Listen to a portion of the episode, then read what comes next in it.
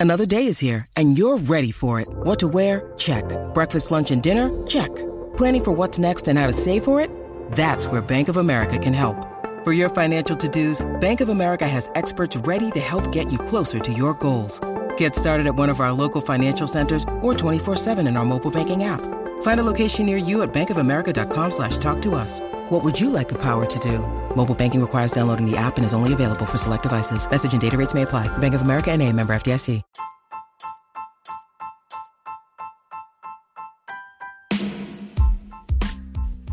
Hey there, welcome to The Tint. I'm your host, Scott Fellman, and it's time for another foray into the world of aquariums from a slightly different perspective.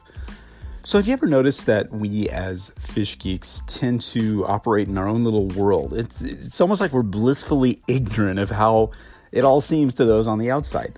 We have our own language, our own terminology, like any little culture.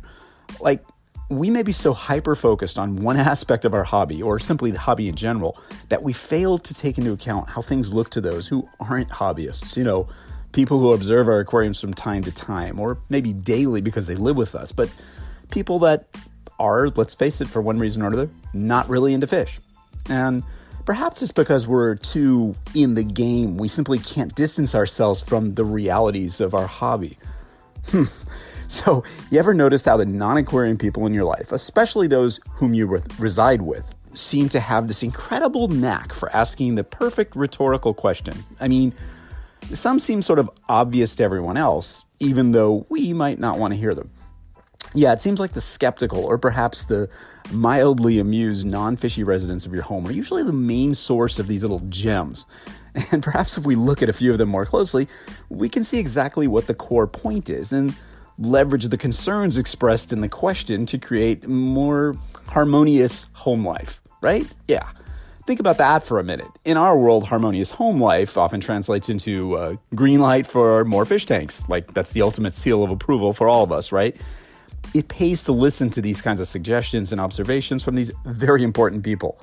Besides, a lot of times they're spot on, regardless of if we like to hear them or not and we'd be wise to accept the validity of their observations and to take action on them rather than simply explain them away or take them as some sort of personal affront, like we may tend to do at times. I know over the years I've kind of done that with people.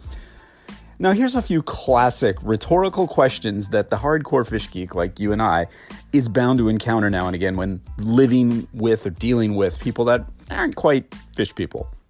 So, you'll see the person pointing to a sick or maybe even a, a dead fish that you haven't yet discovered. Maybe you haven't been in the tank, you haven't been to the tank that day or whatever, or you're just about to net it out. And of course, you'll get a wow, those fish are kind of delicate, huh? They don't live so long in this tank.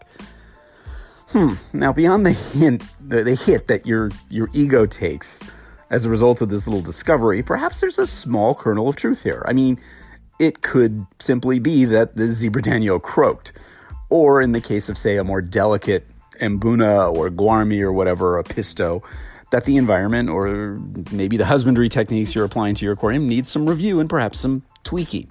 The casual observer noticing frequent or regular fish losses really shouldn't be ignored. I mean, it's a responsibility for us to get to the bottom of this stuff.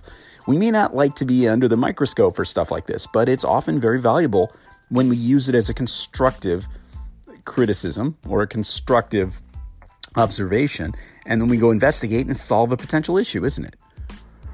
Then there's another one of those, one of my my least favorite ones. Uh, my wife is very sensitive to noise, so I'll hear this one periodically. Hmm, I'm trying to remember. Was the tank making this much noise last week? That's another absolute classic that can tip you off to some real potential issues, right? Again, I've personally experienced this one many times. Believe me, non fish people, particularly spouses or other residents, notice every hum every whir, every pop your aquariums make. And if something changes, or if it's just kind of mad scientist lab sounding to begin with, they'll be the first to let you know. It might be a little bit annoying for you to hear these reports, yet consider the potential issues that these things could be harbingers of. This is the kind of feedback that could literally save your aquarium, or at the very least, your home life. Check those plumbing connections, check the air and water pumps, impellers, etc. Perhaps something just needs a minor adjustment. Perhaps something fell off. Perhaps something major is about to fail. Maybe something got disconnected. Regardless, this is the kind of feedback that we should never consider, you know, annoying or just to or ignore The fact that others recognize this kind of stuff is a huge tip off, and it's actually very valuable to us. I mean, it's analogous to when I when you know you're non-pilot and you're a passenger in an airplane, you hear a loud bang and see smoke coming out of the engine. You don't have to be a pilot to know that there's something wrong, and maybe you ought to bring it to someone's attention. It's that kind of thing. Then there's another classic one that you will encounter from time to time. Uh, and again, another one of those rhetorical questions. Has the tank always had that weird smell? I've, I've encountered this one before. Now, earthy, a common ascribed olfactory observation of our botanical method aquariums, is one thing. You can no doubt easily explain to the uninitiated that the earthy, rather pleasant smell is normal. Now, the word weird is quite another. Aquariums shouldn't smell weird. So, what do you do? Well, check the filter, check the floor, check the sand, check the protein skimmer if it's a reef tank, check everything. Something's definitely amiss. This is an absolute red flag, and you need to jump on it immediately. I mean, yuck, right? The smell is not good. Here's another one that uh, is kind of cool. Uh, those algae eaters, they don't work very hard, do they? oh, yeah, we know what this means. Your tank, it, it flat out, has too much algae when even a non fish person who generally doesn't observe these things notices, you have to finally accept and deal with this.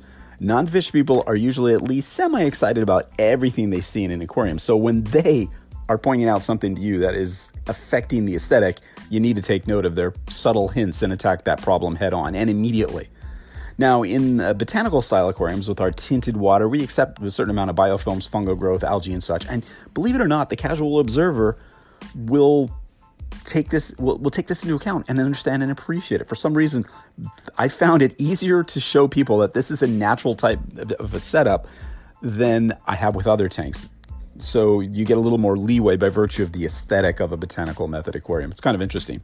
However, when it begins to look less than natural and more like problematic, this feedback from other people is really worth listening to, in my opinion. There's numerous ways to address algae you know, I'm not going to get into this one, but it's time to literally roll up your sleeves and get to work on identifying and controlling this stuff once and for all. It's just one of those things, right? Another classic one that you encounter. Is, is that big fish supposed to chase the skinny one all over the tank? Yeah, you may have noticed that you have a problem fish in there, and you choose to maybe wait and see how things go before taking action. We've all been there. And yes, it truly sucks to literally have to tear a tank apart to get one fish. I've had to do this with a 225 gallon reef aquarium before, and it was very miserable. However, this type of behavior is generally a life and death matter for many fishes. In addition to simply stressing a single fish, the entire community is under stress, and stress leads to disease or worse. So when the non fish person notices bullying, it's time to take action. So, where's the net? Go for it. Another one of my favorites Oh, wow, you have a lot of little tadpole thingies in there by your little cichlids. Are they normal? Well, that's a good one. My God, your non fish roommate noticed that your Apistogramma elizabethae or whatever spawned before you did. Now, that's kind of cool and ironclad proof that we should value the observations of a non fish person just as much as we do another fish geek. I can't tell you how many times my wife or other visitors notice stuff like that in my aquariums. It's an exciting discovery for sure, and it's proof of the value of having the other members of your household engaged in your love of the hobby. It's a good thing. Now, here's one that's not so fun. this is a, this is a great one. Wouldn't it be easier if you had a towel there? My wife asks me this at least once a week. Let's face it, you've been a bit messy and you're kind of on notice now. If that siphon hose really was in the bucket, your feet wouldn't be getting wet, right? I mean, these are the kind of things that can literally result in ultimatums being given and threats to make tough choices about continuing your fish hobby. I've seen friends up in the proverbial doghouse with their spouses over stuff like this, and it didn't always end well for them or their hobby careers. Up your game, man it's vitally important, really, to understand the concerns of the other members of your household. I'm lucky. My wife is super understanding. She knows about my, I call them my dark ops when I'm sneaking buckets and things back and forth. She knows what's going on. She knows that I occasionally drip water. And she doesn't come in and drive me crazy with every little drip. She'll just say, hey, you know, um, I noticed some water on the floor. You might want to wipe it up in a, in a very nice way. She's supportive, and I, and I like that. And I think every spouse can be, to a certain extent, if you tell him or her that um, you know, you're going to make a mess now and again. You sort of preload it. it's vitally important to understand those concerns and, to, and, and again, how those aquariums uh, impact them. So why not take that less than subtle hint that you should put a drop cloth or a towel down on the hardwood floor surrounding the aquarium? It's not that hard. Talk about preserving domestic tranquility. That's a great way. Taking care of the overall home environment is a simple small gesture that will reap great dividends down the line. Trust me on this one. And here's another one. This is one that some people have I've had to use this one over the years with uh, family members and girlfriends. Fortunately, again, my wife is, is, the best about this, but you'll get that. I don't remember seeing that fish in there. Have you always had that one? Of course, when she or he is pointing to the very, very expensive coral or fish that you added when you said, I'm not going to add any more, or we don't have enough money to do this or that. Uh, shit, you're busted. I've only got a few responses for you on that one. All of them carry risk and potentially huge downsides. Yeah, you're on your own with this one, actually. the observations of non aquarium people. They're almost annoyingly useful, often ridiculously accurate, and they're always important to heed. So, in summary, the next time a non aquarium person, especially a resident of the household that's your significant other, makes that seemingly innocuous comment about whatever, be sure to take heed because more often than not, there's a, some good, actionable information or even advice contained in that rhetorical question. And by taking action on the observation, you might not only benefit your fishes and your hobby, you might just gain an ally in the process. Yeah, there's actually a chance you might even convert a non fish person into a hobbyist too. Crazier things have happened. Something to ponder, right? So keep listening.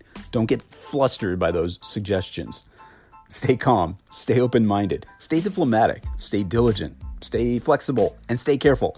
And always stay wet. Until next time, this is Scott Fellman from Tannin Aquatics. Thanks for spending part of your day with me. I look forward to seeing you on the next installment of The Tint.